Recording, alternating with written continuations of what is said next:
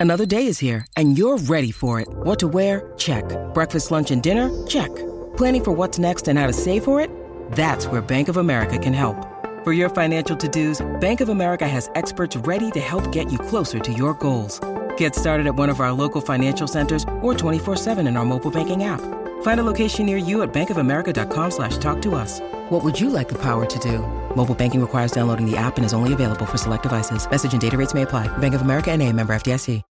When you need mealtime inspiration, it's worth shopping Kroger, where you'll find over 30,000 mouthwatering choices that excite your inner foodie. And no matter what tasty choice you make, you'll enjoy our everyday low prices, plus extra ways to save, like digital coupons worth over $600 each week. You can also save up to $1 off per gallon at the pump with fuel points. More savings and more inspiring flavors make shopping Kroger worth it every time. Kroger, fresh for everyone. Fuel restrictions apply.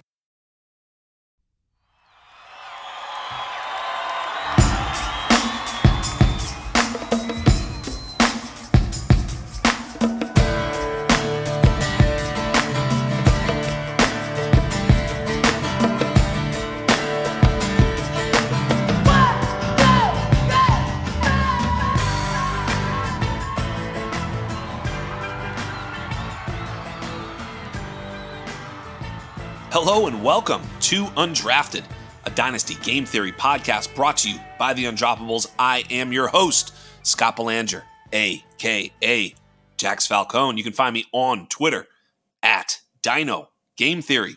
This is episode number 137.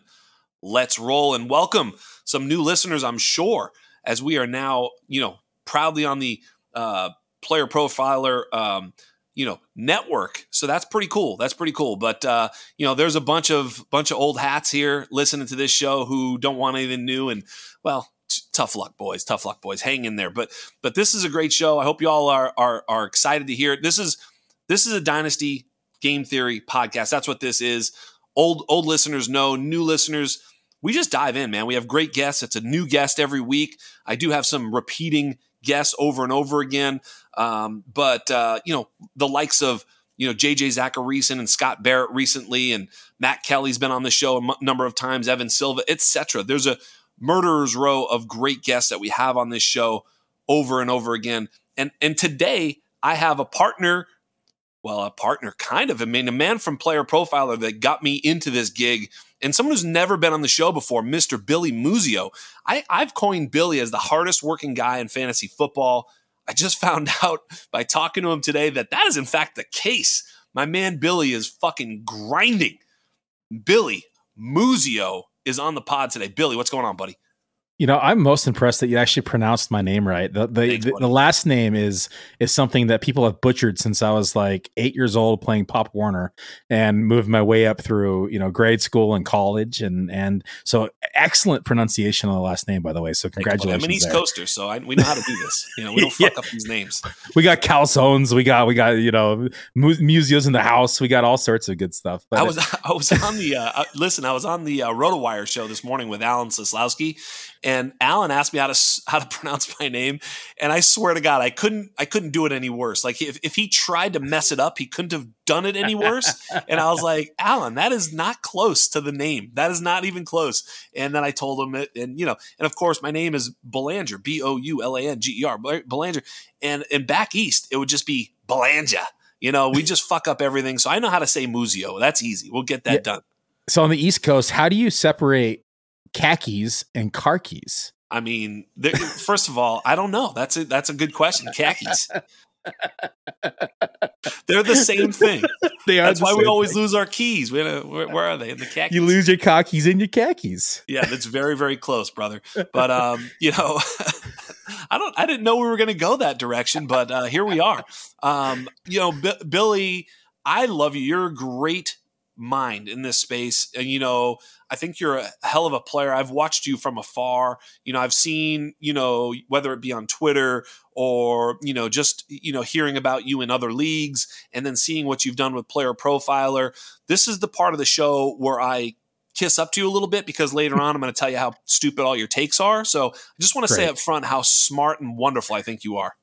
Oh, I, I, appreciate it. I'll definitely take the introduction. Um, you, a, broken like clock, a broken clock is right twice a day. We can we lead it over that. Yeah, this is the butter up se- se- section of the pod, so we'll butter you up. But uh, you know, we're gonna do something fun. I thought we'd pick a couple of teams and kind of go through it. And um, you know, one of the teams that's catching my attention, um, and I think it always catches our attention, is the Baltimore Ravens. You know boy oh boy since you know since they since lamar's been there it's kind of been an interesting offense right?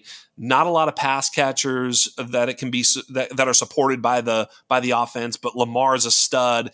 He's been hurt. You know the running game has been exceptional in terms of efficiency but there hasn't really been a, a you know a lead back there that's really carried the backfield. It's been it's been a very interesting obviously mark andrews has been great here we go into Baltimore for 2023, new offensive coordinator. I know that you do a lot of projections in a general sense. How many, like, essentially, how many pass attempts do you think this team can actually have? Because Lamar has been, you know, such a such a low volume passer. I think it starts with Lamar and then it trickles down to these weapons. What are your thoughts about maybe the pass run ratio and how many how many pass attempts we can get out of Lamar this year? Yeah, I actually gave him a, a slight bit of efficiency bump this year. Uh, the expected pass rate in the model came up as 544.7 attempts. Um, they did add Odell Beckham. They have Bateman coming back. They have Andrews. Um, we expect them to be able to kind of spread the field a little bit with the run first offense from Monken and keep the defenses honest. So um, we did give him a slight bump in efficiency this year. I have him projected for 573 pass attempts, which just puts him at 14th in the league. So nearly middle of the pack, which would be slightly heavier than they are typically used to. I think they're also signaling that they want to throw the ball a little bit more this year with the additions that they've made inside of the passing, or I should say in the wide receiver corp. So uh, I think all those things come true and and inside of the projection, we do see a slight increase. So slightly middle of the pack, slightly below, I'd say, still still bottom half of the league, but not near the bottom ten like we're used to seeing. Um, but I do still think that they're a very run heavy team and probably run first. But I do think they're going to have a few more pass attempts this year. I, I, I agree. Um, I gave them 500 and well 550 total pass attempts for the team. I gave Lamar 520 just because I felt like you know you want to I, I, you know, some teams I'll give all the pass attempts to the to the to the you know QB one on the team.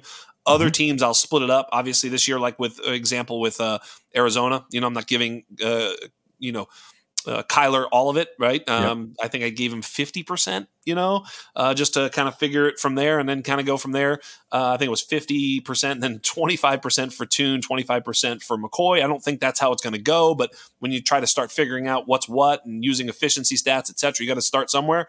With, with this team, so I gave Lamar 520 pass attempts that would still be quite a quite a good number for him. You know, 575, 520, anything over 500 would be pretty awesome for him. Um, yeah, 520 you, would be a career high. It'd actually be 119 more than his career high. So that means they're expecting him to play 15 to 16 games in the projection, yes. um, which I don't quite think he makes it there. I mean, he has in, you know, his rookie year, 2019, 2020, he played 15, 15, and 16 those three years. Um, we've only seen 12 the last couple years, but even in his sophomore campaign in the NFL in 2019, he only had 401 pass attempts.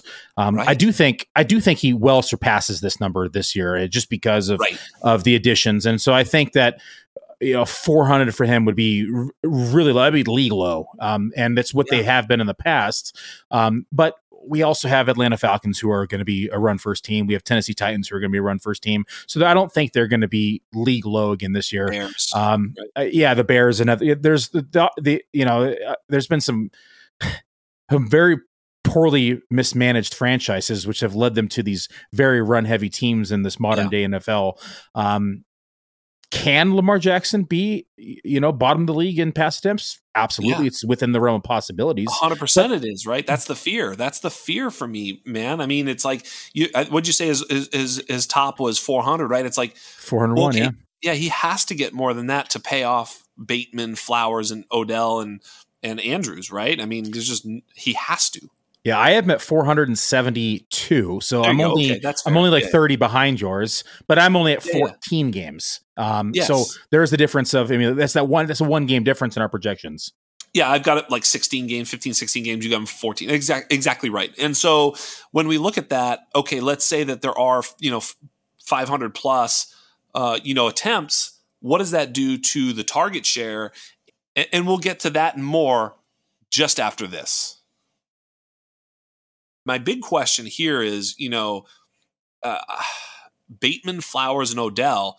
I mean, Odell to what, what order did you have those in targets and in general where did you have those three in terms of targets and target share so I do have Odell leading the pack at 18%. And and I think if we knew today that Rashod Bateman was healthy and that he was running at full capacity and cutting, yeah. I think that it, it would easily be 18% Bateman and 17 or 16% Odell Beckham. But that's not the scenario or the world that we live in as of, you know, June 1st, 2023. And so in order, of course, Mark Andrews is the number one target in this offense for me at 23% of the target share. When we move over to the receiving position, I got Rashod Bateman at 17, Odell Beckham at 18, like I stated. And then I got Zay Flowers at 13%. I think oh, okay. that Zay is actually a very talented receiver. I think he is going to um, do very well in this league. I just don't think it's going to be to start 2023.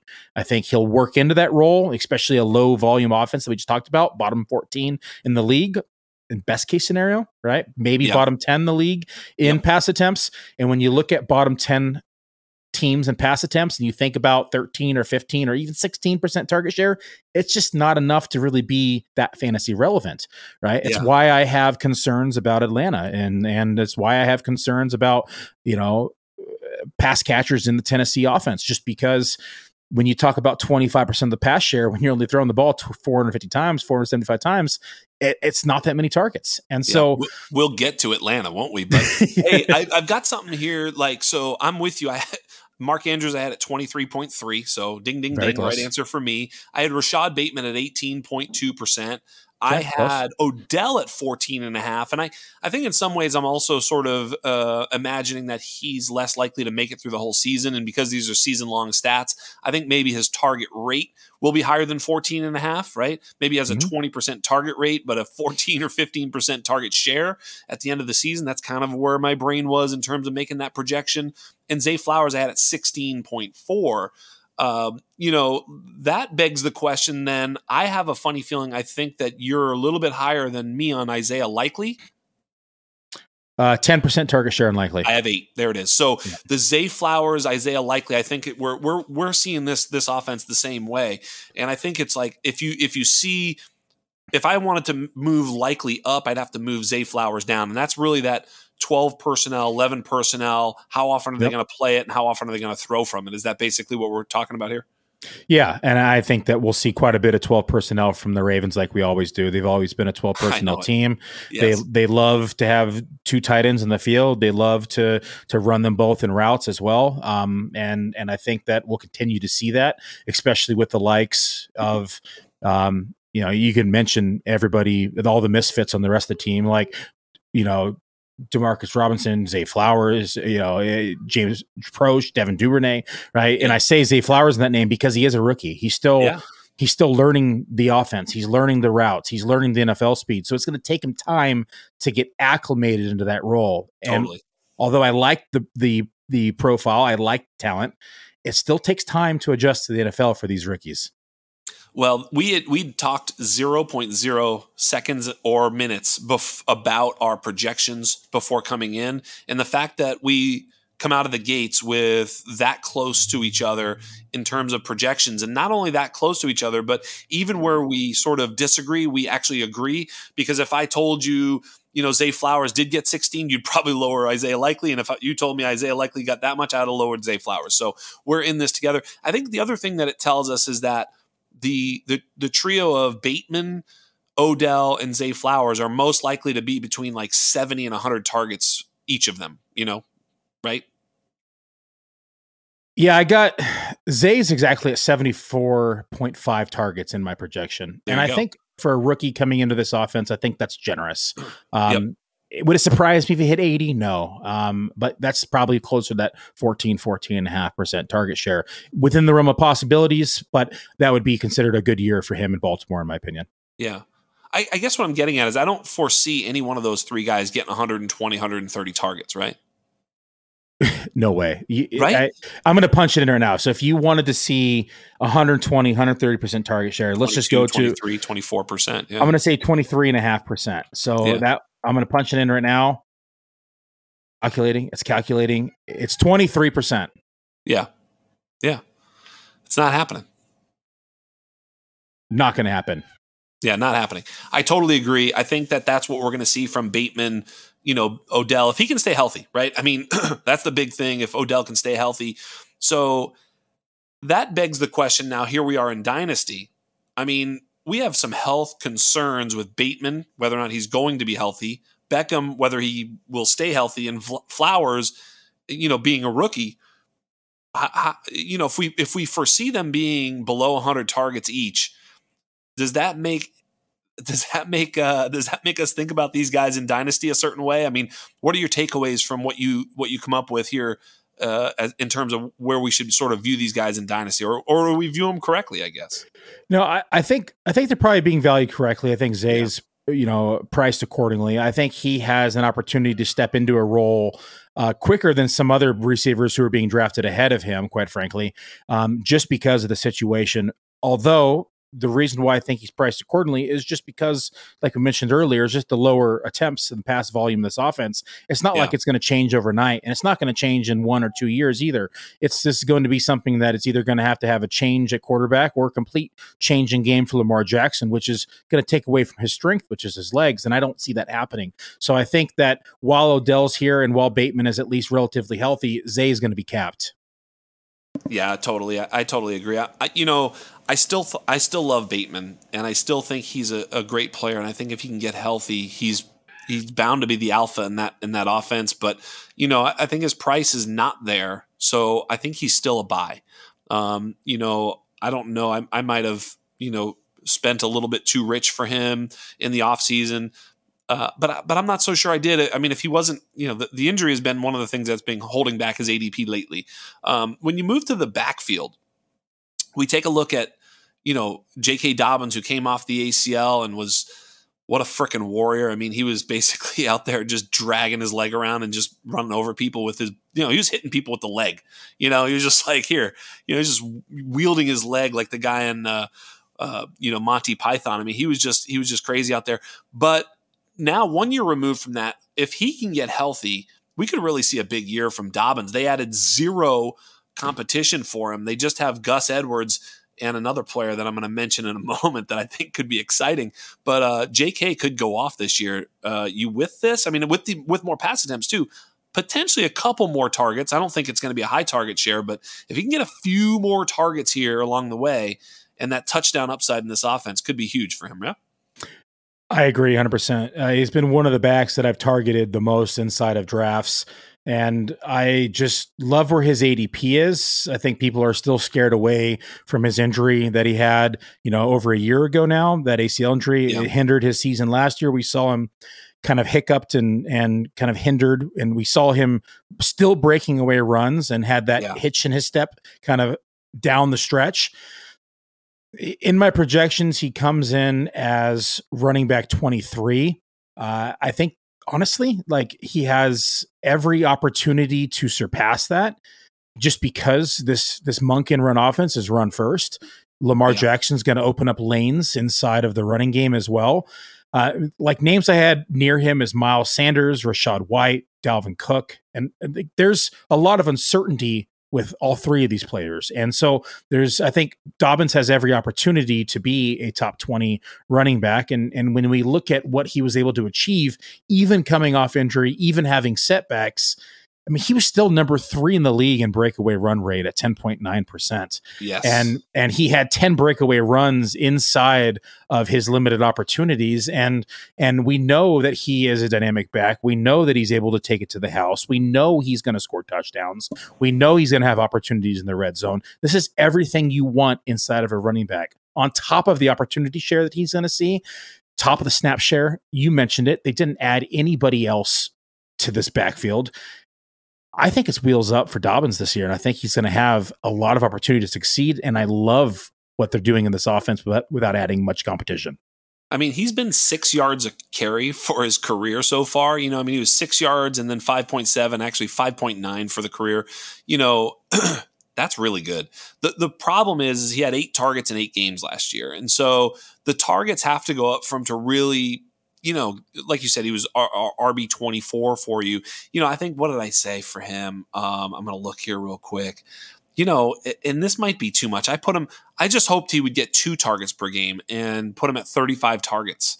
That that would be almost that'd be great. You know, I mean, I think we'd take that, which is kind of crazy um, because like that's not very good. But if he can just get a few targets, here's the thing: he's so explosive, as you point out. The breakaway run rate is so good that if he can get a couple targets, I think he can have a, a well above average. Um, you know, yards per catch, and maybe even score a couple touchdowns on those 35 targets if you were to get them. Um, that's that's kind of the whole point. It's like you know, it's not just a dump off for him; it can be a big play. Um, you know, what what did you have for him in terms of total yards, if you if you have it there? Um, let me check total total yards. Uh, let me see. It's a little more. I, had him. I had him just about. Um, let's see here. Th- 11, 1300 yards total, ten touchdowns, just over two hundred carries. I think if he can get to two hundred to two hundred and thirty carries, that'd be that'd be great. I can't do math in my head like this. So no, let me just let me calculate. Hold up. 10 I have 1095 on the ground and I got I have one 1092 on the ground, dude. Look at that. We're close. Oh, fucking sick. Mind melding right here. Um, oh, I have 128 in the air, so I'm a little less optimistic through the air than you are. 175, but that's, But that's 1,223 total yards. Yeah. Yeah. 1,200 to 1,300 yards. And how many touchdowns do you see there? Uh, eight on the ground and 8.1 on the ground and 0.9 in the air. So total of nine touchdowns. I have nine and one. So we're we're seeing his opportunity about the same, and I think that's great. That that puts him right around 200 uh, fantasy points for the year. You know, and uh, yeah, I think Dobbins can can certainly. I, that feels not like a floor necessarily. I don't mean that that way, but like that doesn't that feels sturdy. You know, no, I know what you're saying. Like, it's like when you look yeah. at this, you're saying I really think there's only one way to go. It's up, right? It's yeah. kind of it's kind of like a or injury. Like, it's a safe projection based yes. upon his knee injury. It's it's a mean, it's a mean average is what it is, right? Yep. And so um, when you look at it, if you told me if I was fast forward to 2024 and we're recording in June and you told me that he finishes RB12, I'd be like, mm, okay, yeah, I yes. see it, right? Yep. To where yep. it's like I think that that when you look at that tier though too, Right. And this is when I talked with Jake Seeley uh, uh, about a week and a half ago. We talked about players that we had, and and one of the players that we mentioned was Aaron Jones. And it's like I had him as RB twelve, he had him as RB twenty. But when we broke down the projection, it was like neck and neck and everything we mentioned. It wasn't necessarily the player; it was the tier around him. Right. right? And so when you look at this tier, you said 200 fantasy points. I have 198 fantasy points. And so you look at that tier, I have right above him, I have Rachaad White at 200. So that's two fantasy points. Right. I have Miles Sanders at 201. That's three fantasy points. Dalvin Cook at 202. James Conner at 203. Jahmyr Gibbs at 204. Dameon Pierce at 204. Travis Etienne at 207. So you're talking about nine fantasy points all the way up to RB16. Right that's that's very easy to skew, move, manipulate, yes. and uh, I mean, I could I could move two stats right now, and he could be RB fourteen in my projections. Exa- yeah, exactly. Give him an extra touchdown, and right, exactly. Yes. yeah, no doubt. And, and, and and while we're there, I mean, I have I have J.K. Dobbins at RB fourteen in Dynasty, um, and I don't, you know, I don't really want to move him down, but you know, moving him up, you have to start you know, taking him ahead of, I mean, Ekeler, Jacobs, Ken Walker, Travis Etienne, Rhamondre Stevenson. Do you like him ahead of any of those guys in Dynasty? It's so tough because I think Ekeler probably has one really good year in him left, I but I it. think it probably starts tapering off from there. Yep.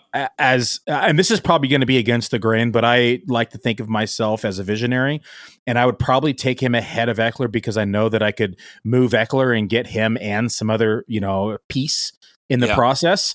And so I'd probably do it because I'm looking to the future. If I'm win now, I keep Ekeler. But if I'm That's rebuilding, the hard part is like these these running backs are only year to year in some cases anyway. You know, I mean, not not totally. I mean, obviously, you know, Jonathan Taylor's not a year to year running back, but I'm just saying like you never really know. You know, I mean, look at Dalvin. Obviously, you know, look what it, happened it to Todd Gurley. It just, yeah. you know, it's just one minute you're on top of the mountain, the next thing you know, you're falling down the cliff with Big these running backs. And and yeah, it and happen fast and that's why like I favor wide receivers inside dynasty, and I'll I'll add running backs and as ancillary pieces. But yes, I I, I think that overall, like I, I don't know if I want to say it right now, but I'm probably going to take Dobbins in Dynasty over Ekeler. Yeah, I just took Ekeler fourth overall in an FFPC draft tonight.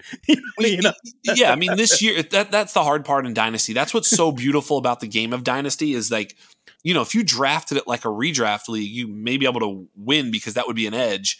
But you'd also be, you know, you better hope you collected a couple years from that dude because it might go fast. You know. Exactly. Yeah. uh, Andrews, Andrews being, you know, kind of the easiest one to sort of project to some degree. I, I mean, he's going to get 120 targets or more.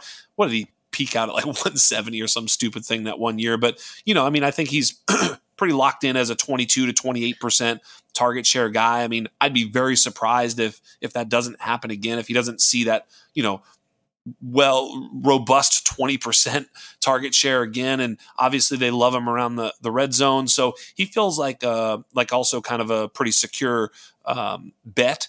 My question to you is in dynasty you know i got asked today who my tight end one is in dynasty by alan Seslowsky, and he was surprised a little bit by the answer. Who's your tight end one in dynasty? Where do you have mark andrews Oh man, that's a good question. Thank I haven't you. really, I haven't really thought about my tight here's, end one here's the Dynasty. Question. Here's the question: You're, you, you, would you prefer Travis Kelce or Mark Andrews in Dynasty? I, I Kelce I is probably in Dynasty number three in my list. Um, I think the question is: Is it Andrews or Hockenson in Dynasty? I think Kelce is a Hall of Famer. I think he's hands down the 101 in redraft. Yes. Um, I keep saying that he's nearing the end of his career, but I said that about Tom Brady for 10 years as well. Yep. Um, and so I, I think that there is outliers. The tight end position at least ages gracefully like a nice bottle of wine. Yep. Um, but I do think that we're nearing the end of his career, and we're going to yeah. see um, some regression in, in inside of his his efficiency and the stats. Um, I just don't think it's going to be 2023 yet. I think he's got another good year in him as well. That being said, we have Mark Andrews, who's 27.7 years old. Um, it's kind of where tight ends really start blossoming. The fact that he's blossomed before this is is wonderful. Hockenson again in a pass heavy offense. Um, I, I, think I lean Mark Andrews as 101 in the dynasty. Uh, it's a very close second to Hockenson. If you want to put Kelce there, that's fine, but you're probably going to move him out of that in a year or two. And then I look at it and say, is that really a dynasty ranking then? Or are you just doing a year to year dynasty ranking? And then it's questions about how you're ranking. And, and I get down this rabbit hole like I'm talking about right now. And yeah. I think that overall, you have to look at it as a lifetime value um, yeah. similar to how we do at Player Profiler. And if I'm doing that today, the lifetime value and the shelf life that you have from Mark Andrews as well as as Hockenson, I think you have to put them ahead of Kelce in Dynasty. Yeah, that's a that's a great answer. Um, I have Kelce as my tight end one, and it's a really difficult uh, equation because you just laid it out for that side. And I don't disagree with that, by the way. The, if you and I were running a team and you just told me that and you wanted to go with Andrews, I'd be like, cool. But here's the here's the case for Travis Kelce. The difference between tight end one and tight end two was greater than the difference between tight end two and tight end 20. Was that the stat? I think it was some, right. Something silly like that. It yeah. was stupid like that. It was like if if not that, it was like tight end three and tight end twenty or something like. But like he was literally he lapped the field, and that's not the case at other positions. There's no other position where they're lapping the field. Like there's no replacement level player that could like be like give you some shadow of the production that the that the wide receiver one, the running back one, or the QB one gives you. This is, doesn't exist. You literally have this unique thing, and I don't know when it's going to end. I I was actually calling for the end last year. I had Pitts as tight end one, and you know I knew he's coming, and and you know what? I was wrong about that last year. I didn't, I, you know, I was about to, say, say sorry for your is, loss. I, I, don't have very much Pitts because I was anti Pitts in the rookie draft, not because of the player take, but be, but after year one, really, we all thought he was gonna. I mean, he had a thousand yards. Like here he comes. The the touchdown variance is coming. It's all coming. And then last year was the worst thing ever. All that being said, is you should have just bet on Kelce. I mean, he's the one. A lot of people say Pitts is the next Kelce. No, Kelce's the next Kelce. This year, we're going to see it again. And probably even, uh, God bless us if we see it two more years. I mean, I can't even believe it. But I would take one year of Kelce versus the careers of any of these other shitbags for any reason. Because if I have Kelce, I have a chance to win one more year. I do. I have I have the best player. If I'm a contender, I'm not trading Kelce for anything. You know, tight end plus. Uh, give me Kelce. So for those reasons, I have him there. But I get it. If you're rebuilding, Kelce's a great piece to get off of. And just I, I did it last year. I traded Kelce for Andrews plus a first. Now you're telling me Andrews is the is the tight end one. Well, on that team, I'm happy to hear it. But ultimately, I still might not beat the Kelce team, right? You know what I mean? Yeah, and and I mean, you brought up a very valid point, and is just this is the the biggest thing with dynasty, right? Are you win now or you win later? And right. and and people may value the tight end position differently, especially Kelce, Andrews, or Hockenson, or even you could throw Pitts' name in here. Yeah, you could throw Goedert's name in here, right? Yep. There's there's a few that you could throw into this um, top tier in dynasty at least. Uh, and and I think it, it just breaks down to what your position is, right? I think we can all agree that in 2023, Kelce is the tight end one hands down, right? right? But what does this offense look like inside 2024? What does this offense look like in 2025? Kelce's not getting any younger. He's going to be no. 34 years old this year. No, it's crazy. Um, he's going to be 35. He's probably still going to be out. He's probably still going to be the tight end one next year, uh, given no injury in 2023. And so I, I can like like you said earlier, I don't think there's a wrong answer here. I think that you yeah. can make an argument for Andrews. I think you can make an argument for Kelce. I think you can make an argument for Hockenson. I think you can make an argument for Pitts, even you though I'm not a Pitts fan. For Pitts, because he's like 22, man. I mean, it's like, and we know he's good. Like, it's not like, oh, he's not good. But that being said, let's talk about those Atlanta Falcons because the the the problem with Pitts or the problem with the Atlanta Falcons is the sort of the volume, right? I mean, this is going to be an interesting team to watch what they choose to do in neutral settings, right? I mean, they're they could be losing a lot potentially, but um, if they're not losing and they're in games, I think they're going to be very run heavy. Um, just how run heavy did you make them in your projections, and what did you learn? So I have them. Let me let me pull up those numbers in particular. So I'll start by saying that I have them as the lowest passing attempts team in the league at 498 attempts. Yeah. I have Tennessee at 505, who comes in at second. I'm going to organize this column for rushing attempts, and I'm going to tell you right now that Atlanta comes in as number five at 495 attempts. That's so, what I have, 495. So I, I think you can expect them to continue to run the ball. Yeah. Um, something has to give with me for Atlanta. And yep. I've been ridiculed on Twitter for saying this, but you can't have Bijan be a thing. You can't have Drake London be a thing. You can't have Pitts be a thing. You have to pick one or two max. You can't have all three.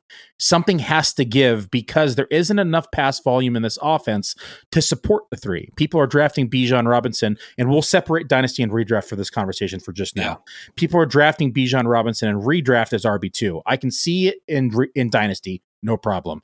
Redraft though, you're expecting him then to see 80 to 90 targets, which in this scenario, I just told you, I have him sub 500 attempts. That's yeah. nearly 20% target share for a running back. It's, it's not, not going to happen. Not happening. You have Drake London, who saw near 30% target share last year. It's not going to happen. You have right. Kyle Pitts, who people are expecting, you know, to be God's gift to this earth and be the next Kelce. It's not going to happen one of these things may happen, not all three. And so right. in Dynasty, the same remains the true. The same remains true until you have an offensive coordinator or a coach who is more committed to pass. Until then, this upside for all three are going to be capped. Yeah, I I, I totally agree. Um, you know, I, I had come out with uh, Pitts and Drake London each with 125 targets, and in doing so it made Bijan right around 50. And, you know, I, if he gets 50 targets, that's definitely not good enough for where he's being drafted. I have him exactly at 49.8. Yeah. And and so he comes in my projections as RB7. You see him drafted and redrafted now as RB2. And in yeah. order for him to do, I've, I've, I've talked about this on Twitter, and I've talked about this in in great lengths with other experts. Jake Ciely is in the same boat that you and I are, 50, 50 targets roughly is the projection. Yeah. And it breaks down, of course, the volume like we just discussed. When you look at Drake London, I have 134.3. I have Pitts at 100 on the dot. Um, so I'm less optimistic about Pitts just because sure. of the addition of Bijan. Um, I and they went out and got Jonnu Smith, and I know Jonnu Smith isn't anything special, but it is another tight end in the back inside yeah. the offense now. Right. Um, so I I still think that these guys have an opportunity to be successful. I think they're all being drafted at or above their ceiling right now in redraft. Dynasty is another question, right? I think that Bijan yeah. absolutely could be RB1, RB2 in Dynasty. I think that Kyle Pitts arguably could be tight in three or four. Even you could put him at one, and I think it's not going to draw a lot of eyebrows. But yeah, redraft is a whole nother question just based upon the current offense. Arthur Smith and his his infinity to run, uh, his infinity to use 12 personnel. Um, we're going to see we're going to see someone capped, and I'm telling you right now, we might be all three. It might be all three. It might be all three. Be all I three. definitely think that Bijan is going to be less involved in the passing game than people are expecting. Than, than we want him to be. Like he's the best receiver. He's the best running back. I mean, he, he's awesome. This isn't a player take. This is an opportunity take, and you know he should be targeted at a great at a great rate. But it, even at a pretty high rate with the low pass volume, it doesn't get him that far. Um, and, and, I'm with you. It's interesting because if you go after Drake London and then say, okay, who's the wide receiver two on this Hollins. team? It's Mack Hollins. It's fucking sne- Mack Hollins. He was sneaky good last year, though.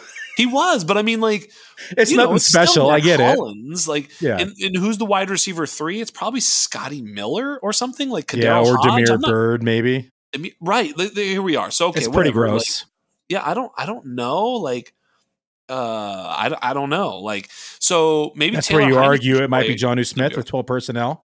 That's the, the there we go. There we go. So I I have Jonnu as the quote unquote third. You know, Pitts, London, Hollins, and then I have Jonnu with the with, with, the fourth most targets out of those, uh, you know, out of the wide receiver tight end position. And I think they're going to play a lot of Jonnu and and uh, Pitts together. And we we do know they have an affinity to play Pitts on the outside. So I think we're going to see some of that Jonnu tight end, Pitts in London outside, and you know Bijan in the backfield type of thing. These types of uh, you know lineups. So yeah, it's going to be very interesting. Uh, you know who might be a sneaky wide receiver three for them? Could be Cordarrelle Patterson. Yeah, so I've been actually talking about this um, because Patterson, as of course we know, played wide receiver. Um, he's yeah. been heavily involved in the passing game in Atlanta. It's another reason why I think uh, Bijan Robinson's upside is capped. And yep. although Patterson is not this exceptional talent, he's gained the trust of Arthur Smith and yeah. has been heavily involved in the offense thus far. And I mean, I have Cordarrelle Patterson actually at two and a half percent more target share than Jonnu Smith. So in order, I have yeah, that's Drake, smart. Drake London at twenty seven percent. I have Pitts at where'd it go? 20%. I have Mack Hollins at 11.5%, Patterson at 8%, Jonnu Smith at um sorry, Bijan Bijan is actually at 10% as well. Yep. Yep. Um, yep. and then and then I have Jonnu Smith at five and a half percent. So yeah. him and Patterson together are sense. are, you know, the options number, what is that, three and four in the passing game. Just because we know they like to use the running back. They're going to continue to run the ball. They're probably going to run two running back sets as well. They're going to create mismatches. You mentioned Kyle Pitts being ran outside, which I think has been the detriment to his career so far totally. because they need to move him inside and create mismatches, but they totally. they they they just continue to put him out wide as this he's the next receiver when they could have had the option to draft the next receiver. So if you wanted an next receiver, just draft the fucking next receiver. Right. But you but fine. I, I like Pitts. Go ahead, but they draft this mismatch nightmare, mismatch his ass. yeah, yeah, exactly. Like use them as such for crying yes. loud. And so until they put him inside, we're going to see this struggle in Pitts, in my opinion, um, and and kind of this ceiling that has never hit. And so yeah. uh, I, I I expect him to probably have his best season to date. Um, that being said, I still think he hits his best season today. Uh, at least touchdown wise, receiving yards is to be determined. Thousand yards as a rookie was was pretty impressive, and I think it's it's um, it's going to be a, hard number to eclipse. I think at 1,100 yards as a rookie, so I think he might be close to that, but I don't think he hits that that mark this year. Yeah, it's funny because I, the reason I did 125 and 125, I was basically like, those two guys are getting 50% of the targets. Like Pitts and London, just 50. Like you can do whatever you want. You can make them 27, 23. You can do whatever you want, like 26, 24, whatever. Somewhere in the ballpark, those two guys are coming in right around 50% of those of those targets. They're both target monsters. They both should be targeted at a heavy rate because they're both dope. We would like to see Kyle Pitts lined up in line so he can create those mismatches that we're talking about. Will remains to be seen.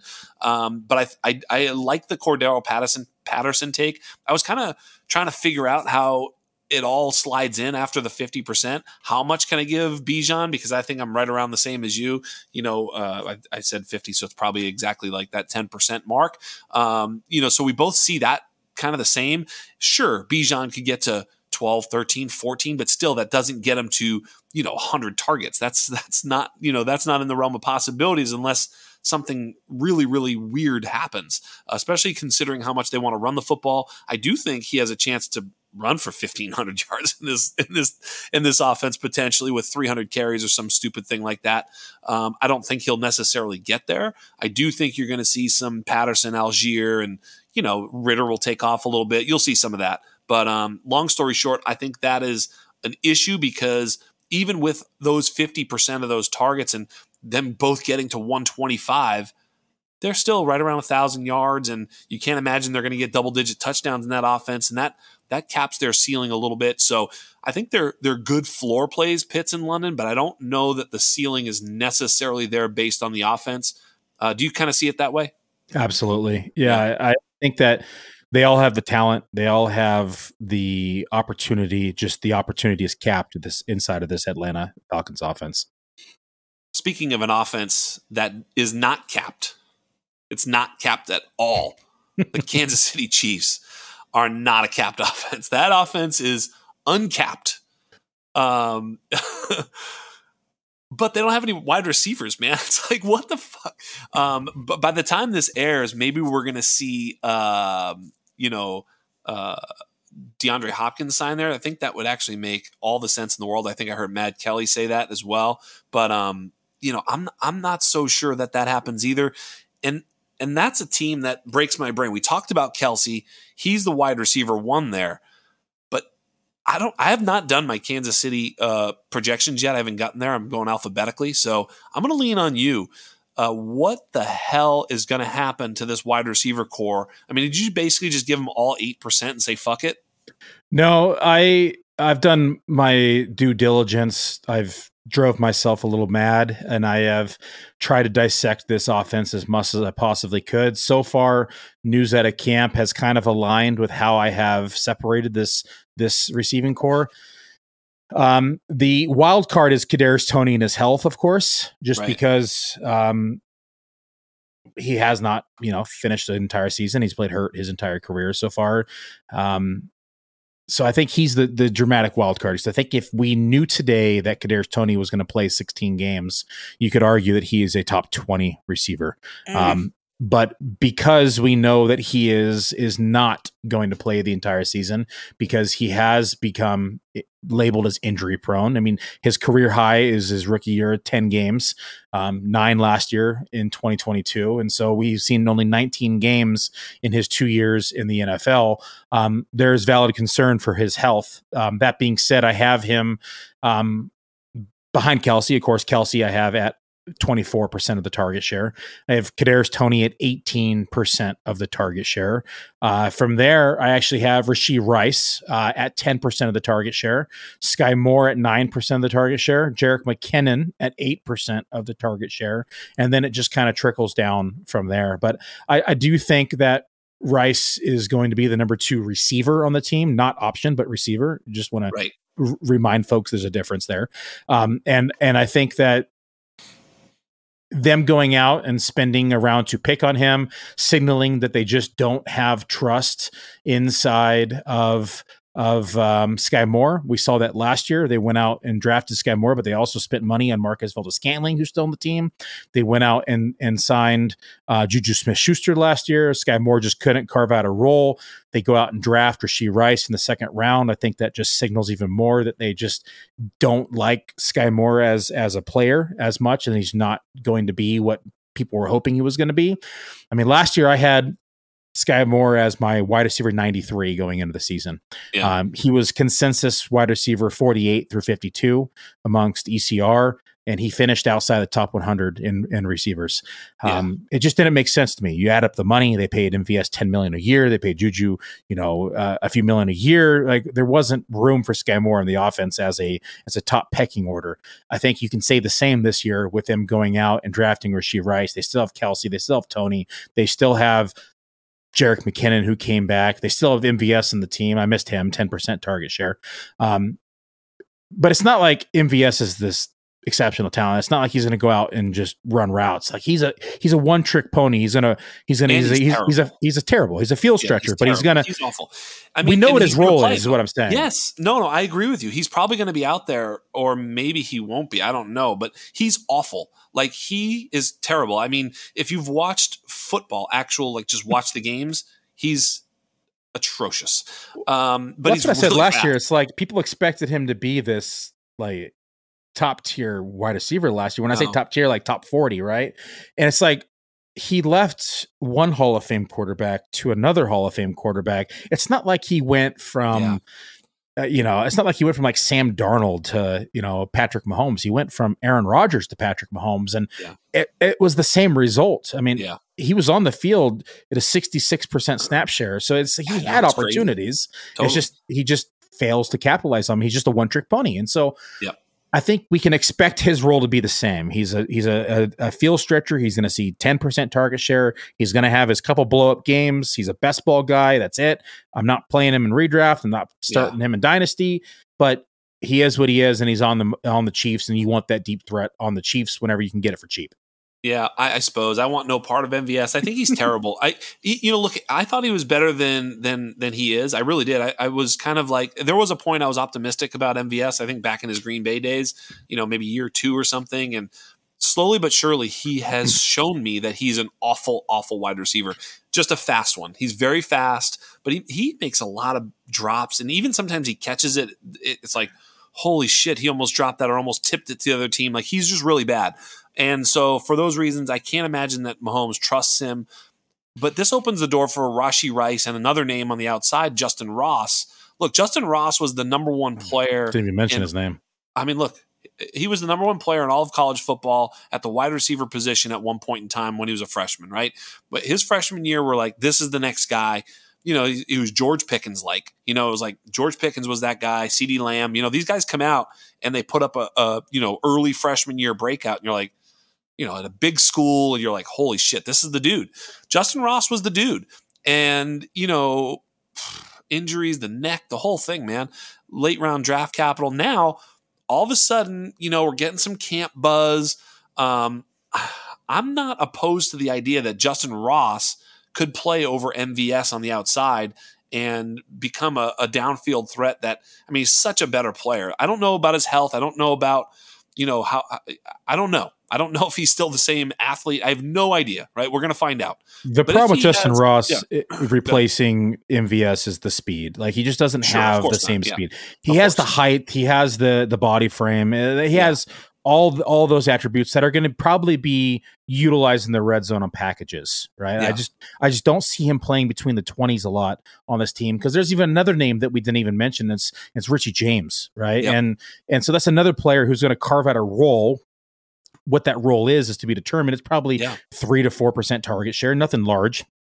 But for Justyn Ross to carve out a role, he's going to have to beat out every name we just mentioned. His health is going to have to be in order. And we're going to have to see, you know, at least some improvement inside of his footwork. Look, Kadarius Toney, you, you're you're talking about Kadarius Toney getting eighteen percent. I I would cut that in half. I, I just think his target rate was 28%, his target share was 6%. And that's because he's just, you know, he's not out there a lot. Why? Well, it's not because of health only. It's not because of health only. It's also because he's not a, I, he's Pinocchio. I've said this a bunch of times. He's not a real wide receiver. He's not a real boy. You know, he's just, he's, Thank you, Kadarius Toney. I did uh, I did uh, coin him Cadaver the Tony early in the process because can you do in a Pinocchio me. voice, please? I don't have a Pinocchio voice. I'm a real boy. so you know that was actually Pinocchio. I brought him. That was pretty good. Yeah. Um, so you know he's fucking NFL Pinocchio. He just cannot be. He's not a real wide receiver, and so I think he has to be schemed in. And when he's schemed in, dude's a friggin' athlete. I mean, you're not going to hear me say that Kadarius Toney can't break ankles in the NFL because he can, and he can make some highlight catches. Like I'll give him a lot of credit for what he is, but what he isn't is a is a technician, you know? And so he, he, probably can't block. I don't really know. I'm not a fucking blocking expert, but for whatever reason he's not on the field, there's probably some of the things that wide receivers have to do that aren't just making one sick play because he can make sick plays. But I just don't think he's an every down player. Um, and if he becomes one this year, fucking good on him. And I'll take I'll say he's a real boy, uh, and I'll take the Pinocchio one off of him. But you know, until that happens, he is. Um, so these so, are the two numbers that is hard ahead. to overlook. Target share 6.4%. This is yeah. including, of course, the games and active games and inactive games. Yeah. Target rate. So when he's on the field, yeah. 28.6%. Yes. Yes. And so it just breaks down to him being on the field. Like I said, if we knew we were going to get a full season out of him, I think 18% might be low, honestly. Maybe, but, if, but Billy, here's the other thing. When they put him in, they're giving it to him because they're, they're like, here, this is a Kadarius Toney play. We're going to do this thing for Kadarius. Like, you know, he's not in there just doing the other stuff. You know, think about how many routes you're out there doing something where it's just like, I know I'm not getting the ball, but I'm in all the time. I'm just doing this thing. It's definitely designed for somebody else. When he goes in, they're like, do the Kadarius thing where he fucking, you know what I mean? So I think joystick. Whenever, yeah, get him in there to do the thing we we do for him, you know. And so yeah, a quarter of the time they he gets the fucking target, even though it's 100% of the time they're trying. You know, I don't know.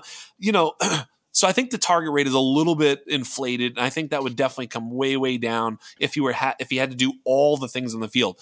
The one thing I would share with you about Justyn Ross is I agree with you. He's not as fast as MVS, and he can't stretch the field like MVS, but he can stretch the field like George Pickens and Mike Williams. You know, a big body outside guy who you know, he's not slow. He can go down the field and even make contested catches downfield. And, you know, I think that's the type of field stretcher he is. He's certainly not an MVS. I'm not even going to tell you he is because he's not. But I think he still can put pressure, you know, on safeties because of his ability to win on the outside and down the field, especially when you talk about uh, check, let me check here. Uh, yeah, Patrick Mahomes is their quarterback, so he can deliver the ball down there with accuracy and and and uh, uh, and Zip.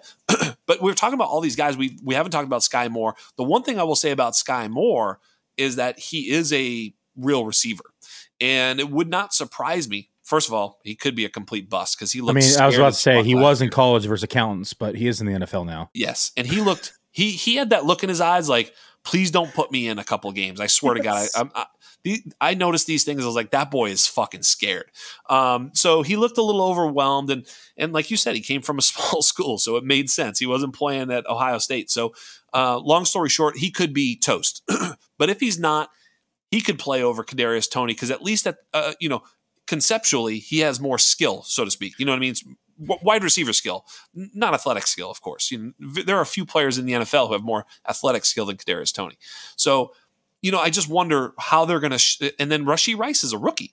You know, as much as we want Rashee to be a, something, a he might not be good, right? There's always that. And then he's also, even if he's good, he's still a rookie, so it's going to take him some time to get out there. I just think that it could get very very weird. It could be it could be Richie James and Justyn Ross and MVS out there. You'd be like Justin Watson. I mean, I have no idea. I, th- I, just think that this one is something I'm staying away from for the most part. Just taking the cheapest one. In a lot of cases, that's why I'm not paying up for Kadarius because I just don't think that there's so many different ways this thing could play out that I'm not paying up. I'll just take the cheapest stuff that comes to me out of this backfield. I mean, out of this wide receiver core. Yeah, I I get what you're saying. Yeah, I'm a firm believer though, in and when I when I uh, fade a position, I ask myself one question: Can this player beat me? Yeah, and I, I hate to say it, but I think the answer with Kadarius Toney is he can beat me if he's mm. healthy. Right? It's a big if because of his health, but if he is on the field and if they do utilize him in those packages throughout an entire season, I think he can beat me and especially given all the names that we just mentioned at the position where it is easy for him to carve out a number one role outside of Travis Kelce, of course. But there is well, well, so Billy, much uncertainty. If, if if Kadarius Toney dunks on you, he'll be dunking on me, and someone else will be dunking on me too, which is Charley motherfucking Casserly, because Charley Casserly said pre-draft when Kadarius Toney was drafted that he was a better prospect than Justin Jefferson ever was. So Charley Casserly will also be fucking rim running on my ass too if Kadarius Toney ends up being better than Justin Jefferson as he fucking so eloquently predicted. You ever um, like to do um, beer bets? Buddy, that was after Justin Jefferson's first year too. He had the gall to say that. I mean, the, you realize how big Charley Casserly's balls are or how small his brain is? One of the two they might be like in unison. It might be like uh, kind of you know they are tied. They, they're tied together. Um, one big ball and two little brains. Yeah, they fucked it up. oh, that's that's hilarious. Uh, but that I, might I, be a show title: Charley Casserly, one big ball. I, I oh, yeah. After year one, I think I would have backtracked a little bit, but it's. Uh, I'm tearing up here. I'm actually laughing oh, so hard. Oh, shit. Um, Charley Casserly, one big ball, baby. yeah, I, I, would have backtracked after year one, especially given the rookie campaign. But I, yeah. I mean, I have to, you have to, you have to give it to him. You know, like you know, sticking to his guns. I, I still yeah. think Toney's a superb talent. He's he's in a spot to succeed. But I'll do a beer bet. Okay, beer bet here on the show. Yeah. If Kadarius Toney plays more than eleven games, Oh boy, I hate these ifs, but go ahead. 18% target share or more. you mean in the games he plays, obviously, right? No, we'll do total season, 18%. If he plays more than well, if he plays I, more I, than 11 games. Yeah, So eleven games is, is is the is look. I'll send you the beer because I feel bad for you, but you're sending me some beer. I mean, you, you're up there in the Pacific Northwest. There's some really good shit up there. So I'll uh, I'll I'll DM you my address right now so you can get that shit ordered up. It's not happening. He's not. I'll send you all. I'll send you all the Bud Light. We have a lot yeah, of no, I I'm I would bet that all day long. I there's no fucking way Pinocchio's getting 18. percent No chance. Man, that nose. He's just going to stick his nose out there and catch the ball. It's just going to fall right into his gonna, lap now. He's going to nudge Charley Casserly's one big ball. Um, He's going to listen to this podcast like, what the fuck, guys? I've, I've been praying for Charley Casser to listen. I dunked on him for, you know, like that whole draft season. I was basically, I had multiple shows dedicated to Charley Casserly, you know, and just, you know, him and Gregg Williams. Gregg Williams. Remember when Gregg Williams was on uh, uh, Hard Knocks and was saying that he had all these head coaching offers, but he turned them down to be with that team. And his fake hair, fake glasses, fake teeth. Remember him? Mm, I do. Yeah. Yeah. Piece of shit. He was the one who also did the uh, Bounty Gate too. I mean, just an absolute train wreck. So I did Gregg Williams and Charley Casserly, just you know, hoping to get some shade from him. I mean, I'd love it if they mentioned me. You know, just some asshole in his mom's basement, you know. All right. So speaking of assholes and mom's basements, the team formerly coached by Urban Meyer is the last team I want to talk about. That was that was well done. That was a good Thank transition. You. Thank you. That was much. top. That was top shelf level right there. Thank you very much. I, I, love this team. I love a lot of these players. I want to start with Trevor Lawrence um, because he's here. Here's my Trevor Lawrence take. Like last last year I kept saying like Trevor Lawrence is like going to be a top five, top seven, you know, dynasty quarterback. This was when he was, you know, sort of outside the top 12, but there was some peripheral, um, you know, metrics that were showing that he was coming on. You know, he was playing way, way better, uh, you know, under Pete- Pederson than he was obviously the year before. And I had, I had said, man, I would, I would trade Kyler for Trevor Lawrence plus. Now it's the reverse, of course. So that was a great call. I love Trevor Lawrence coming in, and now I'm even looking to push him a row a rung higher. I I I have Tre- Trevor Lawrence in the Joe Burrow, uh, you know Herbert uh, tier. I do have him behind those two. I'd take Burrow and Herbert ahead of him, but I'm I'm glad to trade back the couple of spots plus profit to get myself, Trevor Lawrence, and pass on Burrow and Herbert because I think he's right there with him. Do you think I'm crazy? I do not think you're crazy. I I really like Trevor Lawrence. It was hard for me not to get. I mean, uh, okay, let me just kind of rewind here a little bit. Yeah. I have him near this tier. I don't have him quite that high. Yeah. I have him as as quarterback number nine. Um, I think he has the opportunity to surpass Watson, to surpass Justin Fields. So I could see realistically like QB seven, Burrow, Herbert to me just pass more. um, higher efficiency rate, higher higher completion percentage, um, slightly better weapons altogether throughout the entire team. Uh, like like the coaching staff a little bit better on both on both of them as well. So I, I, give him the slight lean there, but I can see a scenario where Trevor Lawrence outperforms Watson. I can see a scenario where he performs outperforms Justin Fields and Lamar Jackson. So I am you're not crazy. Dynasty. I am talking in dynasty too. I mean, I'm yeah. not saying you know. Uh, I'm saying redraft too. So I, I okay. it's it's fine both ways. Honestly, okay, yeah. Re- redraft Absolutely. Redraft, I think I totally agree. I think you said quarterback nine or something. I'm totally with that. I think that, you know, I'm not exact. Here's my the, he's three full years younger than Burrow, two full years younger than Herbert, and he was the 101 overall. He was a legendary prospect. He's super athletic. He obviously has moxie. I mean, he's got what it takes. He's got, I mean, the way that he played in, Dude, he you know, in, in that Charger game to play as bad as he did and then as good as he did in the same game and win that game, that that showed me a lot. I don't know about you. I mean, it starts with the Fabio hair. Like you have to just give it to him for that. But then yes. he comes out his rookie Please. year and throws for 3,600 yards. He comes back with 4,100 yards in 2022. Yeah. The part that is exceptional is that he went from 59.6 percent completion percentage to 66.3 he made adjustments yep. right? He got some weapons too. That's that's where that's where it was. Um, he got the coach fired. He, he got, got, the coach fired. That was the big part yeah. right? Was was it urban really liar was. Urban Meyer in, in there. Um, his yards per attempt went up a, like a, a full a full yard which is outstanding. He doubled his touchdowns. And so you have to like what they did. They went out and got um, a quarterback coach, right? And so he's he's a quarterback whisperer, and he's going to Pederson's going to to do well for Lawrence in his career. Um, they got him Christian Kirk last year. They go out and get Calvin Ridley, knowing they're going to have him here in 2023.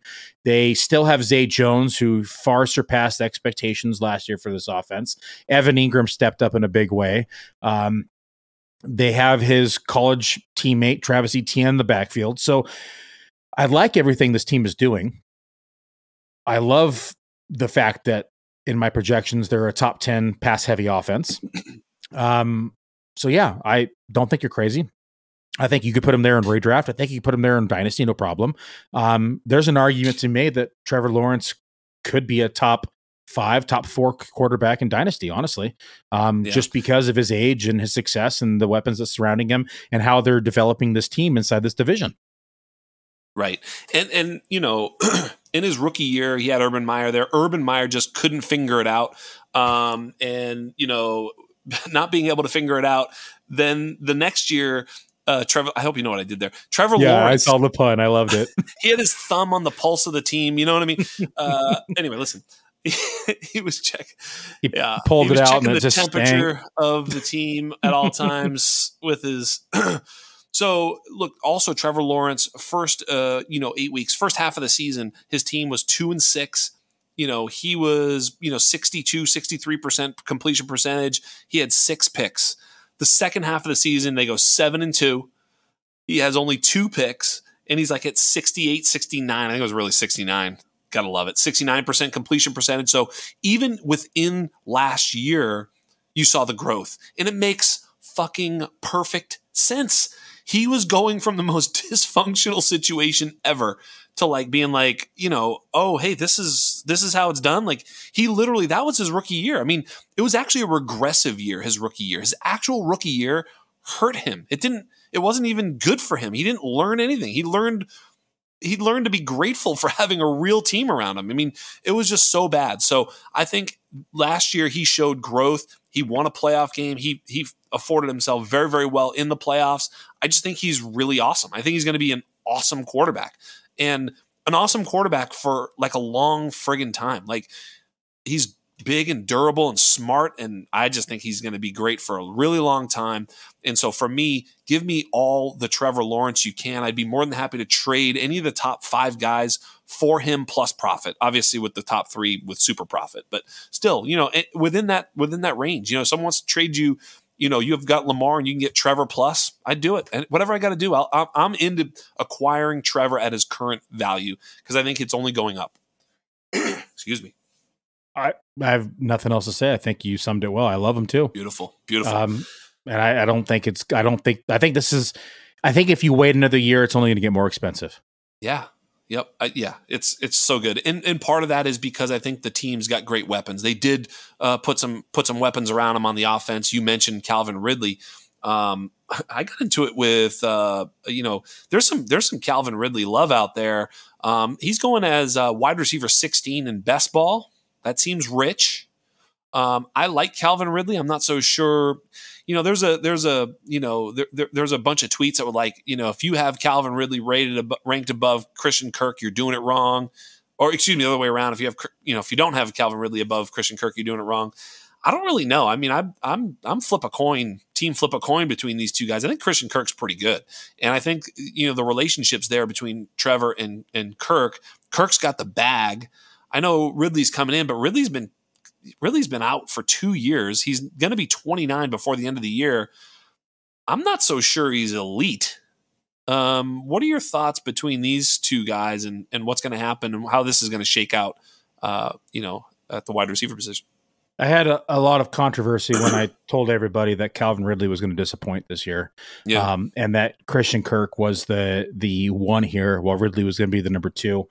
I, I think had Ridley not been suspended and and not missed games, I, I, think that you could easily say that Ridley is the number one of this offense. But there's there's a a big piece that people seem to be missing. He hasn't played since what is it week 5 2021 is that is that so long yeah week 7 time. 2021 sorry excuse me and yeah. so we're talking about a year and a half removed from football um he's no longer on the same team. He no longer has the same coach. He no longer has the same quarterback. He is in a new division. He's learning a new offense. He is now no longer the number one. He has other ancillary pieces that he's competing against. I just mentioned how Zay Jones exceeded expectations, how much Evan Engram stepped up in a big way, how Travis Etienne is still involved in the passing game. Um, I mean, there's other pieces that I haven't even mentioned, like Tank Tank Biggs, you know, Tank Bigsby. They went out and got D'Ernest Johnson. They still have Jamal Agnew. I mean, none of these none of these pieces uh, do I expect to have a significant role in the passing game. But this offense is a lot different than what it was when he was in Atlanta. And the fact is, is that when he was in Atlanta, he also earlier in his career had Julio Jones, who was distracting defenses and giving him free looks at the number two cornerback or the number three cornerback, and he was able to avoid double teams and was able to, to take on lesser coverage. And that's not going to be the scenario here inside yeah. of Jacksonville. And so there's a lot of questions with Calvin Ridley. Um, you have to also now consider the fact that he's 28 and a half years old, right? Yeah, he's, which a, he's is, a wide receiver past the age apex, which is not young for receivers. And no. so it's only going to get worse as, as we progress. And I know that he was this exceptional talent when he came out of Alabama. I know he was drafted in round one, but that was in 2018. Yep. Right. For fuck's sakes, people, he hasn't played and he since was 2021. Yeah. Yeah. And so we saw regression inside his 2021 campaign. 2020, he was exceptional. It was his career year. But outside that, outside 2020, he has never eclipsed a thousand yards the rest of his career. He only has one campaign over a thousand yards. And it was a big year. It was 1,300 yards and nine touchdowns. He's been very fortunate in the touchdown category, but we all know that touchdowns are the most variable aspect of fantasy football yep. and in NFL. You could categorize it as the same and you don't want to touch that you don't want to chase that category it's it's yep. it's a dangerous game He's um, only had one season above 93 targets too. I'm with you a thousand percent. Hey, you're gonna like this take. This is a uh, half half silly take, but you, will love it. So when when a player gets injured, right, and then they're out for the season, once they're starting to come back, what do they what do they do? Injured they, they re- out for the rehab. season, they rehab. Yeah, sorry, rehab. right? what is rehab? Rehab's like working out, you yep. know, the whole thing, right? They rehab. They got to get better. They have to rehab. Otherwise, they're not going to be able to come back, right? They rehab. If you're suspended, you don't have to rehab, right? So you know what you do? You play you video games. yeah, you play video games. Well, he didn't have to rehab. Like, there's no guarantee he was staying in shape. Like, I don't know. I'm sure he is or whatever. Maybe I don't fucking know. Like, I mean, he's you know he was gambling on on the game. It's not like he's definitely the smartest guy. I don't. I have no idea, but he could have just been chilling. Like for two years, he could have been completely chilling. He's a rich dude, young guy. Like I don't know, man. He he could be this whole thing could be well well above who he is. Shit, we or know he was he sports betting. Be, right. He or he can come back and be great. I, I, I'm I'm open to that fact, but to to to be to be putting him, you know, right back up there is like uh, that's a that's bold. That is very well, bold. I, am not talk, there. Let's break down the projections because this is this is one that's that's please highly debatable, right? And I think that people want to hear these numbers. So Christian Kirk yeah, for please. me comes in at 22% target share, which is 131 targets, right? It's 1,062 yards and 6.8 touchdowns. Calvin Ridley comes in at 21.5% target share. That's great for him. Okay. That's that's a career, that's 127.8, 127.8 targets. That's his second highest of his career outside 2020, which we just mentioned was 143 targets. Wow. Okay. That still gives him 918 yards, which, if we look at it again, based upon yep. it's his second highest year. Okay. So it's not yeah. like I'm projecting him for this low year, right? We have, I gave him 6.6 touchdowns, which is a, a 8.3% touchdown rate, right? And that gets him still inside what I say. So 6.6, that gets him that that's like his third uh, that's fourth actually but so it's a yeah. little bit lower um but nonetheless, inside my wide receiver rankings, I talked about how it was second in all these categories. That's still wide receiver 35. Right. I see him in these draft rooms going like you said, and I'm like, fuck no. Yeah, no, thank you. Yeah. yeah, it's gonna it's gonna have to that wow. Even at 21, 22%, yeah, that's yeah, no thank you. I'm with you. I mean, and, and, he'll probably be fine. Like he'll be a nice asset on a week to week basis. You know, he'll be look if you start three wide receivers, he'll be in your starting lineup, and yep. you're good. That's that's great. Yeah, play him. But I, I and he'll have some some you know eight catch, hundred yards, two touchdown game. He'll have it. It'll happen. I mean, he's playing with Trevor Lawrence. We just talked about it. But there are some other options there, and one of the other ones is Zay Jones. Where'd you where'd you come up with Zay Jones? So Zay Jones, let me go back to that. That uh, there we go. AFC South. So Zay Jones, I have at sixteen and a half percent, which is ninety eight targets. Yeah, that's um, fair. Which you look at, he had 121 last year, so it's regression, of course, because we had yeah, we have to. Ridley. Yeah. We have to. We have Ridley there. We still have Evan Engram there, so there's still there's still some some pieces that we have to consider. Um, that gets him to 660 yards and five touchdowns. So it's not like it's yeah it's a horrible year, right? It comes in he, as he saw seven. He saw seventy targets in 2021 with Vegas too. So yeah, that's wide receiver 52 in my rankings. Yeah, I think Zay getting close there. That that makes sense. And then Evan Engram, uh, where do you have him? So Evan Engram comes in at um, 16% target share. That's 95 yeah. targets. That's 664 yards and five and a half scores. So yep. that's, I mean, very similar to what we saw last year. Yep. I think that's right. I think that's, I think that's about right. And, and, and, there's probably a little bit of ceiling outcomes for all four of them where they could spike a little bit higher than where you have them, but there's also some floor outcomes for all of them because there's so much target competition. So none of those guys are safe uh, as like, oh yeah, for sure they're going to hit these projections. These projections are very volatile because of the nature of how much competition there is for targets. Would you agree with that? Hundred percent agree with that. Yeah, yeah, they're very volatile. Wow. And people, just so you know, I Scott did not pay me to come on the show and agree with him today. We just mind melding. So I just want to throw that out there. Yeah, I want to. I want to be like, no, stupid. That's dumb. No, but all right. So let me let me ask you this: okay, of those four, you know, who who do you think is least likely to get to your projections for them? Not to, you know, who's least likely to get to the projections you have for them? Those four? Yeah, that's a good question, right? Probably Calvin Ridley. Right. I mean, we just I talked agree. about it being the second highest for all the categories except for touchdowns. Uh, we're expecting now this career second best in a new offense with a new coach, with a new coordinator, with a new quarterback, with, with gaining rapport with all these all these things. It's going to take time, and and usually those are red flags for me when I, I'm making projections and I'm I'm doing drafts, and I, I'm I'm just not willing to overlook it, quite frankly. Yeah, I totally agree. All right, now let's get to the bad news. Travis Etienne. Travis Etienne. I've got a take here, and it may disagree with yours, but what do you? How do you see this backfield shaking out? And are, are you worried for Travis Etienne based off of what you found when you did your projections?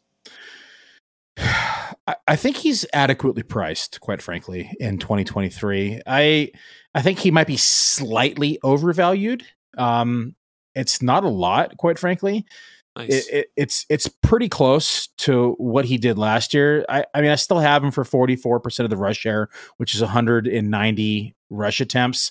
Last year, he saw 220, but they had Bigsby. They go out and get D'Ernest Johnson.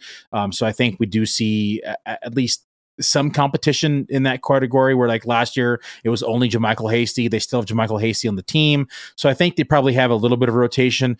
Etienne just hasn't seen the passing volume that we expected in him as a pass catcher coming out of college. Um, I was expecting him to be more of a, you know, 70 target guy. He comes in and, you know, disappoints in this category where um, he only saw 35 receptions last year, right? It was very disappointing in kind of comparison to what we expected for him to do. And part of it was drops. I mean, he had some big drops in the end zone last year, which which I think probably hindered the trust in him as a as a receiver. And yeah. it's the difference of him being like a mid range RB this year to being a back, you know, a an RB one instead of rankings. And so I have some hesitation with him.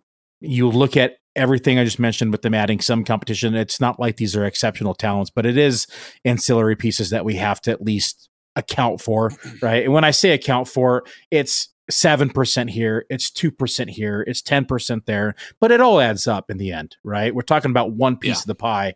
And so when we look at the passing game, when we're hoping he's going to take on a larger role.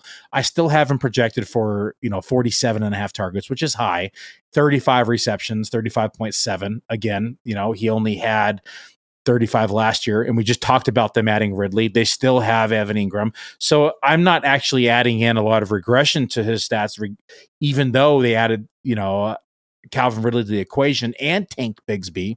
So how many how many carries did you project for Bigsby, if you don't mind me asking? Bigsby, I projected for 95 carries. Uh, that's very fair. I like that. And then what about uh, D'Ernest Johnson? D'Ernest Johnson, I have for for 31, and I think that that might fair might be low, but it's also Maybe. you know you could see someone like JaMycal Hasty, who I have for for forty two. You could see those two swapping pretty easily. Yeah, and I, I would argue that I think JaMycal Hasty will not get forty two. Uh, uh, put it this way: I don't think that those three guys will get that many. Last year, James Robinson, JaMycal Hasty, and Snoop Conner, which were the only other running backs to touch the football, uh, I think it was 140, 139 uh, rush attempts. And that with with 139 other rush attempts coming from running backs, Etienne still saw 220. I think Bigsby probably takes the lion's share of that 140, right? And I don't think D'Ernest Johnson sees too much of the field to be square with you. I, I think he's insurance. I don't think he's like, oh, we need to get this guy on the field. Uh, as much as we like D'Ernest Johnson, like, you know, the theory of it. Nobody's ever liked him in the real NFL. He's never been a priority play. He's never prioritized his way onto the field for any team ever. Never done that. JaMycal Hasty does so from the pass catching side of things, but even still, you know, only 26 targets last year. Uh, James Robinson only 11. That's a little bit my concern is that basically there wasn't that many targets going to running backs at all. You know, 26, 11, and 45. That were all the, the running back targets last year. Like, not a lot. So what's that? 70, 80, 80 total targets to the running back. Um, that's without Calvin Ridley on the field, as you point out. So the targets are going to get a bit of a squeeze um, this year as Kirk, Zay Jones, Evan Engram, and uh, you know Marvin Jones goes, and you know Calvin Ridley sort of fits into that Marvin Jones who got 81 targets last year. I don't know that you know uh, I think Calvin really should see more than 81, but you kind of see my point uh, in yeah, terms of the roles played, the way that they play their offense. I think, you know, I think Travis Etienne still solid for 200 uh, carries and 50 targets. I really do. And I think Bigsby is going to be the guy that takes over the James Robinson role and keeps JaMycal Hasty from seeing 46 carries. You know, I think I think a lot of times they were playing, uh, especially after Robinson got hurt, they were playing Etienne and giving him like 25 carries a game.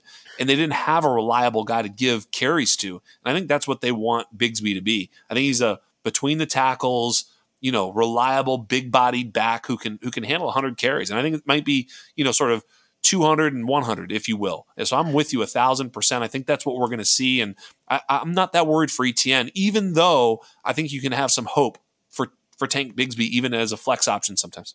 This is one of the backfields that I have circled for camp because realistically, I believe one of these guys gets cut and one is down to the practice squad, um, which is going to open up roughly 17% more of the rushing share, which is right. a significant chunk. You're talking about 60 plus carries, right? Right. And that's the difference between your Tank Bigsby projection and my my Tank Bigsby projection. I haven't done it yet. So I, I, I no, I'm just, I'm talking back in the napkin right now. yeah, here. but even if you're back yeah. in the napkin, that's yeah. what that difference is. is yes, sir. Yep. That's the difference of Snoop Conner still on the team. That's the difference of either D'Ernest Johnson or JaMycal Hasty. One of those two are going to get cut because when we look at the contracts, JaMycal Hasty is only a three hundred thousand dollar dead cap this year.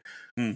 Johnson is only a fifty thousand dollar dead cap this year. So we expect one of these two to probably get cut near or in, near or at the end of camp, which is yeah. going to open up roughly or 30 or 40, you know, or, or be inactive. Right. Yeah, which you is know, still 30 Hasty's, or 40 yeah. rushing attempts if the entire Bigsby's year. healthy and Etienne's healthy and JaMycal Hasty's healthy, I think that's that's a really really great three three back uh, offense cuz yep. you know Bigsby if if if if ETN were to get hurt in a game, Bigsby can just take over and, and you know and Hasty's that pass catcher. I think they they they complement one another really really well. And I think D'Ernest Johnson is basically just insurance on on Bigsby. You know what I mean?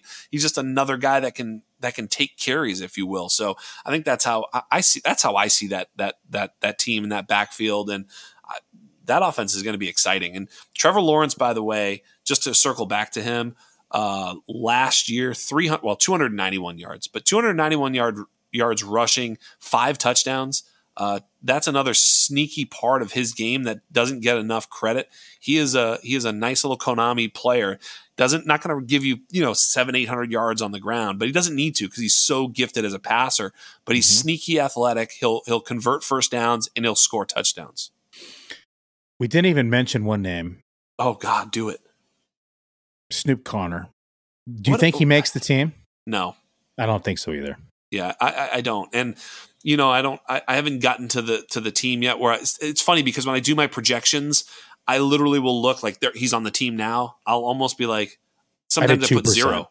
I yeah, sometimes I put zero because I'm like, I actually don't consider you, sir. You know what I mean? Yeah. It's like, I'm sorry, I just I cut you, and and sometimes that may be faulty. I don't really know, but you know, then then it saves me the trouble of going back and editing it after he is actually cut. I hate to say it, but I did that with Justyn Ross in Kansas City. Oh, slice Scott Barrett. Scott Barrett, if you're listening, holy shit, shots fired. Oh my god. Until I see it actually happen, that's what I did. Yes, I love it. Um, look, it's more likely than not, honestly. You know, the the the thing in Kansas City is certainly going to be you know, it's like a firing squad. Which one is like, you know, did the bullets miss? I mean, it's just there's so many wide receivers. I think they've got what is the number? They have like 10 under contract right now or something. It's it's a big number. And they're certainly not going to have that many when, you know, when they when they hit the field uh, you know, week 1 against Detroit, which is going to be an awesome fucking game. By the way, I think Jerick McKinnon we we skate by him, but the backfield in Kansas City will end on this. Let's end on the Kansas City backfield. Pacheco, McKinnon, CEH. Um you know, when you do this one, it's really easy to give any one of these guys sort of the edge with with what you give them for opportunity. Isn't that isn't that how you felt doing the Kansas City? I haven't done it yet, but I'm like I've been thinking about it. I'm like I could easily make a case for any one of them by just sort of playing with the dials, if you will. Uh, is that how you felt when you did the the Kansas City backfield? Um, so I did I, I did my projections in February. Like as soon as the Super Bowl's uh, over, I start my projections. It, it was a lot less clear back then because we had the McKinnon uncertainty, and I've of course since updated. I update almost yes. daily on the projections. It, it's pretty clear to me. Pacheco is the RB one at least in rush share. I yes. think he you know succeeds the passing work to both Jerick McKinnon and Clyde Edwards-Helaire. Yeah. Um, people forget and, and, and Matt's gonna hate me for saying this, but people forget how good Clyde Edwards-Helaire looked in the first few weeks in Kansas City when he was actually used as a third down back and was utilized inside the passing game in Kansas City. And so I think he has some sneaky value in redraft in Kansas City. We're talking about yeah. a con a contract year. He has the ability to run between the 20s. He has the ability to to catch the ball. Jerick McKinnon, we know, is not the model of health. Um, no, that's true. He's not going to see much more than you know 50 or 60 rushing attempts. He's going to make his that's money in the passing game. So I think McKinnon carves out a decent when I say decent, I'm talking like 95 to 105 rushing attempts, uh, which is like 23 to 25% of the rushing share. He carves out a decent chunk of rushing attempts. He carves himself out 3 to 4% of the target share. Um, it's enough to draft as the handcuff. It's enough to hold in in redraft as as a flyer. I mean, we're talking about one of the most, if not the most potent offense in the NFL, and you would want yeah. a piece of that should Pacheco go down or should McKinnon go down, this backfield becomes a lot less murky and we have very defined roles, right? And so I've been drafting Clyde Edwards Helaire late in drafts simply, especially in best ball, simply because the upside. And we are not seeing, I mean, you got to forget, people were firing this, excuse my language, people were firing this motherfucker up in round three last year. yes. Yes. And and were. he's going undrafted around 20. Right. And so he's still on the same team. Yes, the role has changed, but he has the opportunity to at least capture some of that role back. And he's an afterthought now. And so I know Matt hates him at the site, and and he's like he's pleaded with me to move him down. I'm like, dude, I mean, I've modestly projected him for 103 rushing attempts. I've modestly projected him for you know 20 targets, and he still comes in at like I, I got to double check the math here. Let me see what it is here he still comes in as RB 60 for me, right around yeah. Tank Bigsby. Yeah. And I think that's pretty fair, right? Yeah. If you knew though today that Jerick McKinnon got hurt or Pacheco right. got hurt, where is he being drafted? Yeah, that's right. Round 10, round 9? Probably. Yeah. You know, and it's it's um last year the Kansas City running backs, if you took them all together, scored 21 touchdowns total. 21 touchdowns out of that backfield. Catching, running, running men, like that's a lot of touchdowns. you know what I mean? Um, it's like you know, winning even, upside. Yes, it's winning upside, and and that's the upside that they have, even if they're not good, like Clyde Edwards-Helaire, because he's not good.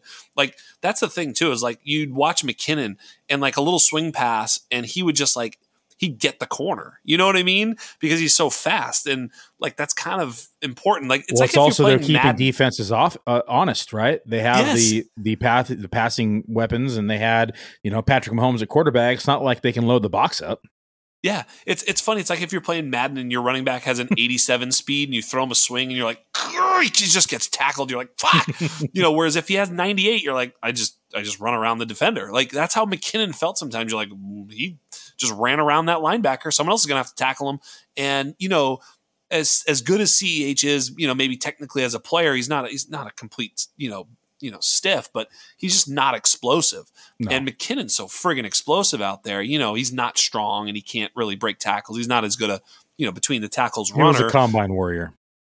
He is. I mean, he's very athletic, but he's not a. He, yeah, he was. He wasn't even a running back, you know. So at the end of the day, I think he serves a great role. And, and Pacheco is like, fuck, man, that dude runs with some serious violence. Yep. And so, I mean, he's clearly the sir the look. He should get 200 plus carries this year, and he, you know, I don't think he's going to get very many targets. He may get 20, 30 targets at most, but he should get 200 plus, uh, you know, rushes. And because of the, that touchdown upside, I think he can get 10 plus touchdowns this year. I really do. Uh, you know, running it in. I, I, think he's big enough to be a goal line back. He's certainly the best you know, goal line back of those three. Um, his problem was fumbling a little bit, but yep, you know that's the I, problem, right? I mean, the, whether or not they trust him or not, they they seem to just go right back to him. They didn't give a shit. It seems uh, on many occasions when he did fumble. So we'll see. Yeah, I, I think his aggressive running style. I think the coaches love to see it. You love the heart yes. that he has. I think yeah. that that's it. That's going to continue to give him the opportunities. Um, it, it is going to break down the fumbles, right? And but it's not like they have a goal line back who's going to come in. We saw what Clyde Edwards-Helaire has done in the goal line. I, you remember his rookie year, that game Awful. winning like yes. five times and like stuffed yeah, they got they, they got like a defensive holding. You got like four more tries and still couldn't get in. I remember it was like it was actually like three, but it felt like fucking eighteen tries. Yeah, yeah it was it was, it was like, literally like they just ran yeah. on first and goal all game. and he still couldn't get it. But it, was, it, was, like a naked gun scene where they just you know kept going. Like yeah, just didn't. So even sense. if he fumbles, he's still going to have the opportunity because McKinnon again isn't a goal line back. They'll use him right. in the passing game. You know, if the McKinnon's in in the goal line, they're going to pass it to him. It's not like they're going to run him up the gut. And yes. so I I think he'll have every opportunity to succeed. I, I agree. I think Pacheco is probably a 200 carry guy, and he's one of the guys I've been targeting in that kind of RB two range. Yeah, it, the, the the problem with him is he could get 200 carries, but if he doesn't get the touchdowns, he's he doesn't have a ton of ceiling because he, you know he reminds me a little bit of of the Dobbins situation where the, the the targets just won't do anything for him, but the touchdown upside is huge. I, I do think Dobbins is a better player with a bigger uh, a bigger uh, role, but nonetheless, similar similar guys in, in terms of redraft, I guess. But um, hey, that's about that, man. Let's uh, let's call it me, you, and uh, Charley Casserly's big ball were were great this evening. So thank you so much. I appreciate you having me on. Always a always a pleasure to talk projections and rankings. Um, love to get your insight. Love to see that we're on the same page with a lot of these folks, and and it was it was great to get uh, your takes on on on these four teams. So so thanks yeah. again for having me on, and and I'd love to join anytime. Yeah, I, I will tell you that I was pleased to see that I was on the same page as you. I don't think I don't think it goes the other way. Trust me, I was pleased that the great Billy Muzio that I had some some some projections that were in your in your uh, uh, same purview. I, I, really was kind of excited because you know I'm not so sure how good I am at doing them. You know, it's not like I'm some sort of fucking master over here, but I, I, I do. Uh, we do a pretty good job, Chalk and I. We each do our own. We don't we don't do them together, and then we we share them with each other just to see where we're at. You know, and you know, we sort of split our differences because we love having differences because that's where there's some learning. Uh, and where, where we see things similar, like we like we did tonight, it's great because you feel like okay, I got a pretty good handle on what's most likely to happen here. And projections aren't rankings, but you know because it's kind of like what we mentioned. Like sometimes the floor is like, man, I don't, I, I think his projection is all of it, man. He's not going to see more than that, or vice versa. I think that projection he can't he can't get less than that unless he gets hurt. And so sometimes those projections you can either see ceiling or not in them. Uh, you know, so projections aren't rankings, but they really help you see it. Um, you know, and, and there was a couple of them this week, especially that we talked about that were very uh, revealing, and namely that Atlanta one where we're we're not sure just how much is there for targets for great players like Pitts, London, and Bijan. So for that, we're grateful to have you on, and it's not a it's not a caution to stay away from those guys. It's just to have good expectations about what you can actually see happening going forward. You know, we we we we thought we saw a little bit of that with Philly last year, and Hurts passing volume really skyrocketed to to open up for DeVonta and AJ, but we were a little concerned, less so than what we saw in what we're going to see in Atlanta, but because Ridder is not Hurts, but um, it's those types of things that you like to be able to to figure out uh, before the season. It's great to hear that you and Chalk do them separately and that you guys are able to compare. Uh, I'm a firm believer in iron sharpens iron and being able to have somebody as a soundboard and bounce ideas off of. I do this with not just one or two or three players in, or I should say rankers or projections and, and, but I do it with like five or six people that I trust in the industry, yeah. um, whether it's through podcast or it's just through discussion. Like I'll have calls with people that I value and trust as as rankers and and and just brilliant fantasy minds to we'll sit down and just drink a beer hop on and talk to each other and just discuss what we're doing. Hey where do you have let's run through our top 50 at receiver. Let's run through our top 50 at running back and let's talk about our differences. And it's just to get a difference of opinions. It's just to see yeah. hey am I seeing something the same as somebody? Is there something I'm missing? Right? Like, yeah. Eh, it, it, oh, is you know, someone might have said, oh, I didn't know Todd Monken was a run first OC, or or hey, you know, it, it's it's things like that that really make a difference in a team, or you know, you name it. A new OC comes in, and and you know when you talk about like Lombardi when he joined in when he joined the Chargers and how he favored the X receiver, pace right? of play, and all and, these things, right? And, exactly. And so there's a lot for us to to manage as analysts, and I mean we're human, we make errors, we miss things, and so to be able to bounce philosophies, projections, strategies off one another it only makes us better as analysts. Like I, yeah. I've had a lot of success doing this. You know, finishing one and then number four in the projections contest. But it, it's I, I, there's no way that I've done it by myself. I have to attribute right. my friends, my colleagues, and yes. everyone that has helped me along the way become a better analyst because it, it's not just my mindset. It's being able to bounce them off of folks like you and Chalk and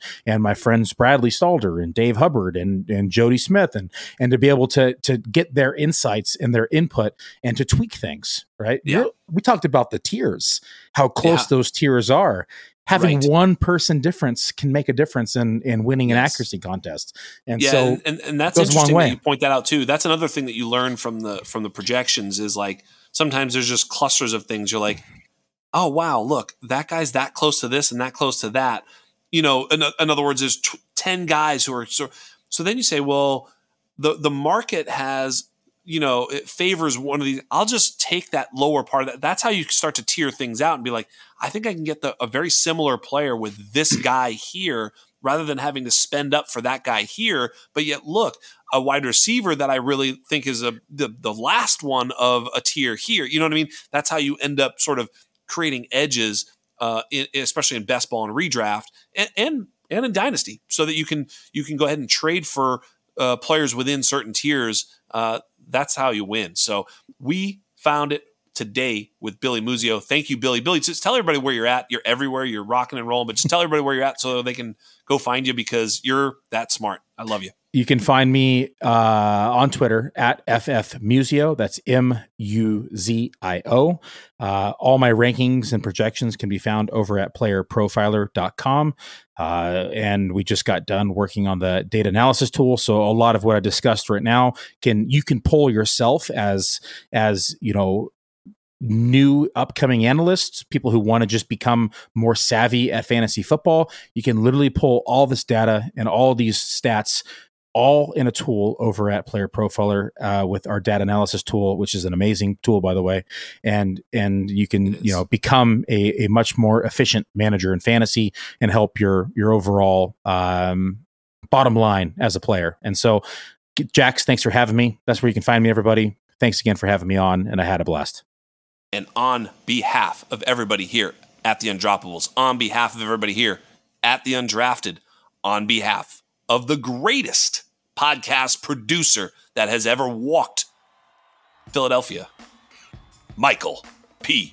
Duncan. You have been joined by the sage, Billy Muzio.